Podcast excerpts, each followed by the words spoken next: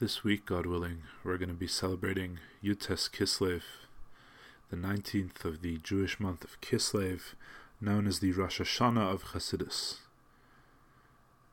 Rosh Hashanah, of course, being the deep purpose, the day of deep purpose of things, the day on which creation is justified. Yud Tes Kislev, Rosh Hashanah of Chassidus, is the day on which the purpose for Chassidus' creation came into fruition. Why is it this day? Why is it the 19th of Kislev? On this day, the Alter Rebbe, the author of the Tanya, the work that serves as the written Torah of Chassidus, the fundamental, the Bible of Chassidus, and all that implies, today is the day that he was released from prison. What's the connection between his release from prison and the culmination or the essence of Hasidus, which really we know the teachings of Hasidus, of Jewish mysticism, really began with the Baal Shem Tov, Rabbi, Yisrael Baal Shem Tov, who uh, preceded the Alter Rebbe by many years and was two generations uh, removed from him. His teacher's teacher really introduced the ideas of Hasidus. So why is the 19th of Kislev called the Rosh Hashanah of Hasidus?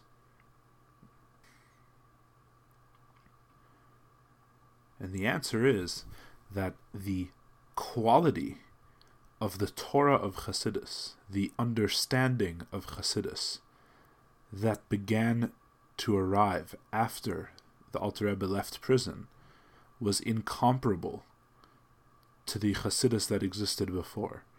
Before the Alter Rebbe was released from prison, there was Chassidus, but you had to be a person of a deeply refined soul and a profound able and extremely well educated intellect to be able to appreciate Hasidus. Hasidic teachings before then were terse, esoteric, their meanings were hidden. Much was implied by very few words the Alter Rebbe, who founded a whole way of Hasidus, a whole philosophy of approaching Hasidus that was radically different from both his predecessors and his peers, he called Chabad. Hasidus Chabad, Chabad being an acronym of Chachma, Bina, and Das, typically translated as wisdom, understanding, and knowledge. The Alter Rebbe took the mysticism of Hasidus and he brought it into a very rigorous and thorough philosophical system so that Hasidus could not just be known by the faith of the soul, but could also be understood by the mind of the soul. And the Alter Rebbe would argue that this is not just one interpretation of Chassidus. This is central to the entire purpose of Chassidus, and thereby to the entire purpose of Judaism this idea of understanding faith, of bringing faith into intellect. Why is bringing faith into intellect so important? You know, sometimes you have to go back to basics, the most fundamental things. Sometimes in the most basic teachings, the first things you learn, you find the essence of things. If you ask a chassid or a Hasidic rebbe why the universe was created. He'll give you a particular answer, and the answer is Dira B'tachtonim. God desired to have a dwelling place in the lower worlds. Now, this answer is an old answer. It goes back to the Midrash, to the uh, to the early rabbis of the Mishnaic period, But Hasidus came along and, as in many other areas, focused on this answer. It raised this answer above all the other answers in the rabbinic literature, of which there are many. Some opinions say the world was created because God wanted to be known. Others say the world was created to actualize a potential that before he only had the potential to create, and after the world was created, that potential was actualized. From a slightly different angle, we say that the reason God created the universe is because of Teva HaTov Lehetiv. It is the nature of the good to do good. But Chassidus raises up the reason, or rather the non reason, of God desired to have a dwelling place in the lower world. And I call it a non reason because desire, nisava, implies a non rational approach. God desires to have this dwelling place, so to speak, super rationally, for no reason. If you ask why he would desire such an illogical thing, the answer is only God knows. What is so special about this reason of Dira B'Tachtonim, that he desired to have a dwelling place in the lower worlds? What changes in Judaism by saying that God created something separate from him so that he could totally dwell and be revealed in that separateness, in that separation? In truth, there are many ramifications of this idea. But one of them, which you see recurring again and again in Chassidus, is that what matters most to God is connection rather than quality per se. God wants connection, not inherent quality per se. A different way of saying this is that what God wants from our world is the communication of truth rather than the mere possession of truth. After all, pure possession of truth describes God before the creation of the universe. Does God Himself not always possess the truth in its most perfect form? Is that not His very identity? Why would God ever move? Why would he ever say, Let there be light, if he was satisfied with the mere possession of truth, or that that truth should exist? On the other hand, if anything were ever to have a pure lack of truth, that would also not satisfy God's desire to purely lack truth, for there to be no room for truth in a particular existence, undermines the reason for its being, according to Chassidus, according to Torah. If the truth cannot be spoken in this place, if God cannot dwell there, then, looking retroactively, there was no reason for this thing to ever have been created in the first place. And thus, it must not exist. Therefore, because he desires communication rather than the mere possession of truth, everything that is created has some truth to it. Everything that exists in our universe has some godliness to it. And the deepest purpose of each individual creation is its connection with that godly truth. But if that is the true purpose of each creation, if it's true that each thing at its deepest point is able to communicate that divine truth, that means that the ultimate purpose of each thing is not its inherent finite purpose. In other words, a blade of grass, or an orange, or a mountain, does not exist just to be what it is, does not exist to merely be a great a blade of grass, or an orange, or a mountain. There's nothing wrong with being those things, of course. But in some sense, these things must be able to convey the godly truth because divine self communication is the very purpose for which they were created. In other words, inherent to the divine purpose of Dira B'tachtonim, to the idea that God wants to reveal himself in a place that initially conceals him, that he wants to dwell within a separate place and be at home there. Inherent to this idea is the idea of mysticism. The notion, so core to Kabbalah and Hasidus, that godliness can be experienced in every aspect of the creation. These two ideas go together.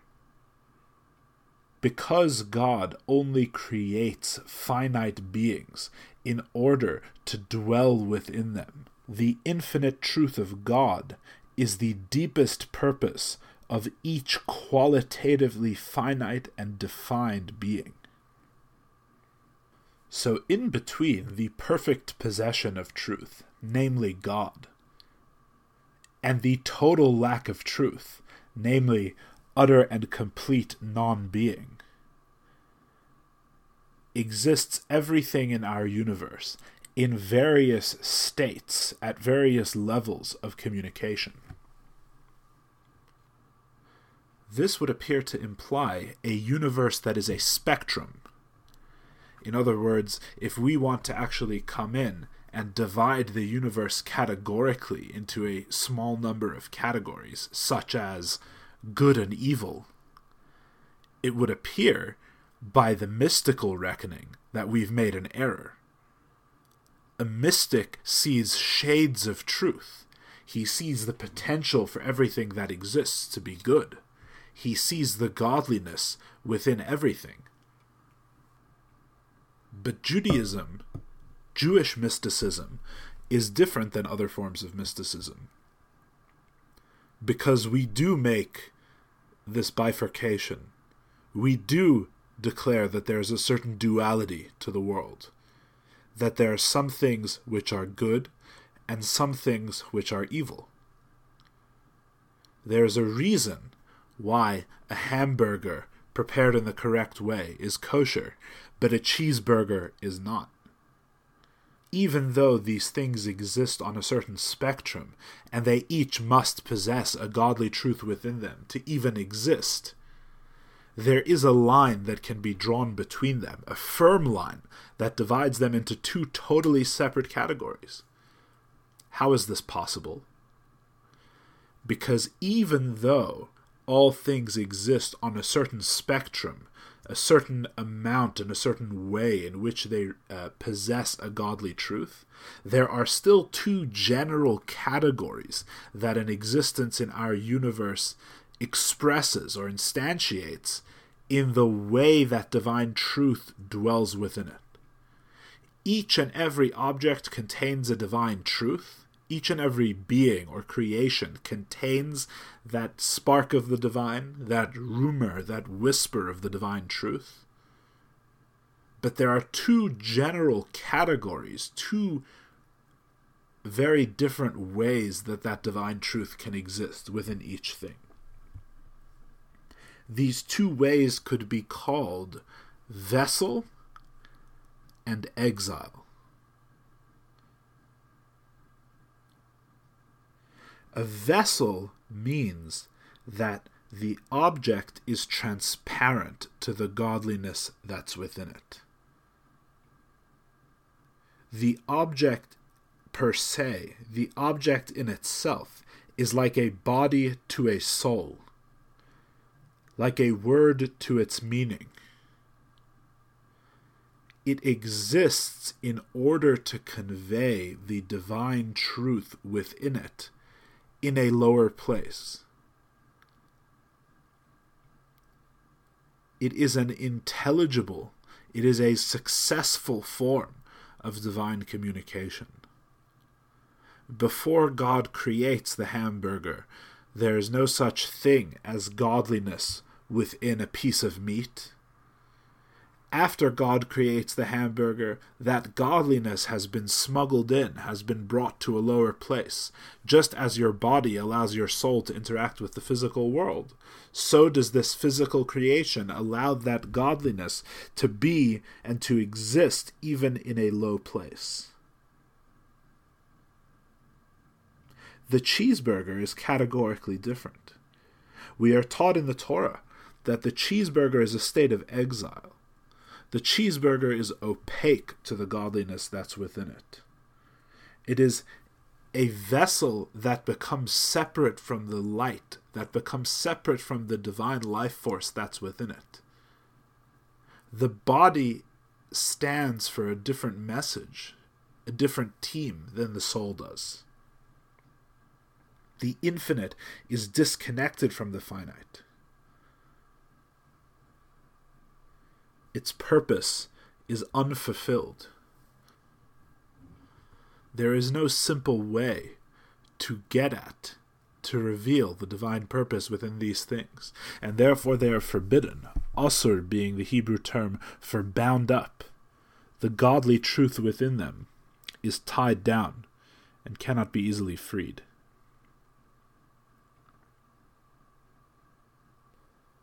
This brings us back to the idea of faith being revealed within the intellect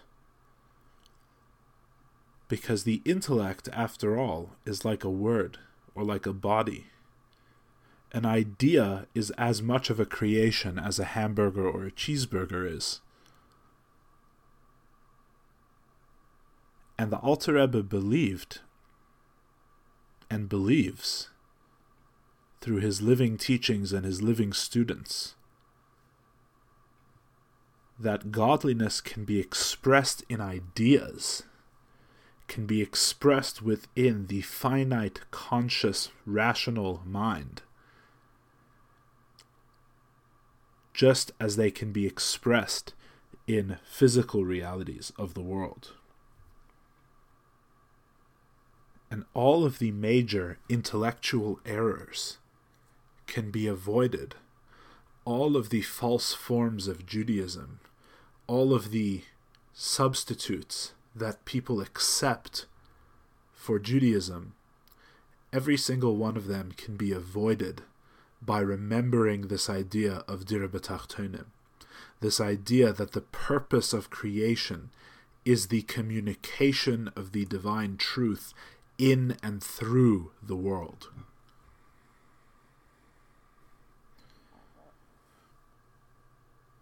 Because what is an atheist if not someone who denies that any connection with the transcendent is possible?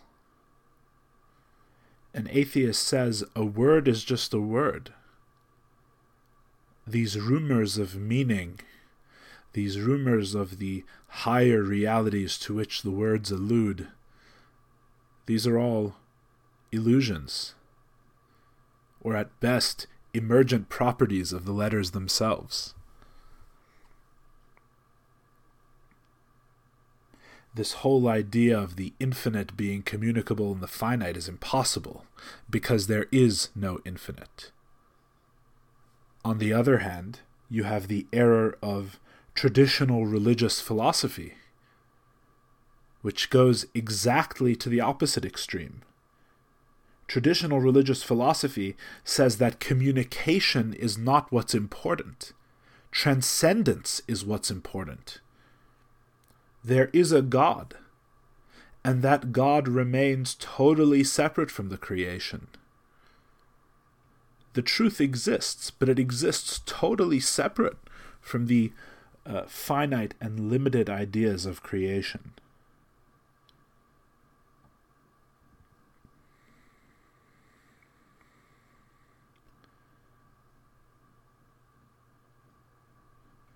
It's an insult. It's an insult to God to say that he can be found within an orange or a mountain. It's a limitation of his true infinitude. God is not so close. God does not descend so low. Our religion and our God are so holy that he must not affect anything in the finite world the finite world exists as some kind of lesson or some sort of side purpose from him, and the entire point is to return, to get away from the world, to return to the transcendent God as he is beyond all of this. Just as atheism makes for a very non Jewish Judaism, so too does this transcendent philosophy, this philosophy that places God far from the world which obviates the importance of all mitzvahs. The divine commandments become mere moral lessons, mere uh, ethical precepts. Could anything be so lowly? Is there any book less worth reading than a manual for our finite, qualified, and deeply, deeply troubled existences? Who would go looking for truth there?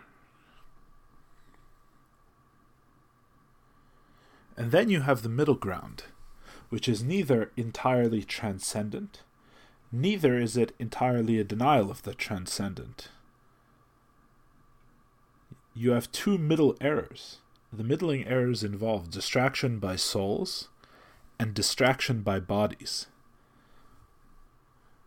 If you believe that faith exists, but that faith can be expressed entirely on intellectual grounds, then essentially you become a humanist. You become someone who believes that truth is important, even if it doesn't exist. That the infinite is vital, even if it is just a shadow, even if it is just a blank space within the body of the finite. You become someone who lives a finite life yearning for transcendence that you don't even believe is truly there. Such a person can never break beyond the limits of rationality. Such a person will read poetry and look at art and yearn for something and refuse to believe that the thing is ever actually reachable, that the infinite can ever cross the gap down to the finite. If the person believes that the finite can be expressed fully in the language of the infinite, that person is what we call an idolater. That person believes that even though the truth exists, it isn't important. That even though there is a God beyond the finite realities, he has abdicated or he has lent his powers to finite and limited forms, and those forms take over. These middle positions each believe in the infinite and the finite, but they don't believe that they start as truly separate. They believe that in the final reckoning we will see that one of them reduces to the other. God, however, when he creates the universe, has a very simple and straightforward intention. There is something that is infinite and not finite. There is something that is finite and not infinite. And He gives us a plan, He gives us a means by which these two things, which are not the same, these two things which are opposite, which are inimical to each other, which are diametrically opposed, can actually be made one and can be seen to be deeply and profoundly unified with each other. If we believe that there is no infinite, we become atheists. If we believe that the infinite can be expressed in terms of the finite, we become humanists. If we believe that the finite can be expressed in terms of the infinite, we become idolaters. And if we believe that there is only the infinite and no finite, we become believers in pure transcendence. We want to abandon the world and leave it behind the only position which says that faith and intellect are opposites, and yet there is a means by which they can be reconciled. The only one who says that the infinite and the finite are opposites, and yet the entire purpose of all of creation is to unite them, is to make that connection, is the Chassid. That is what we celebrate on Yud Kislev. We celebrate the idea that the infinite and the finite do not have to compromise to enter into a relationship and to become one. The infinite remains infinite with all of its qualities and advantages. The finite remains finite with all of its qualities and advantages. And yet the two things are actually utterly one and can become absolutely united with each other, both in the world and within our own being, as our faith and our intellect becoming one. A good yontif.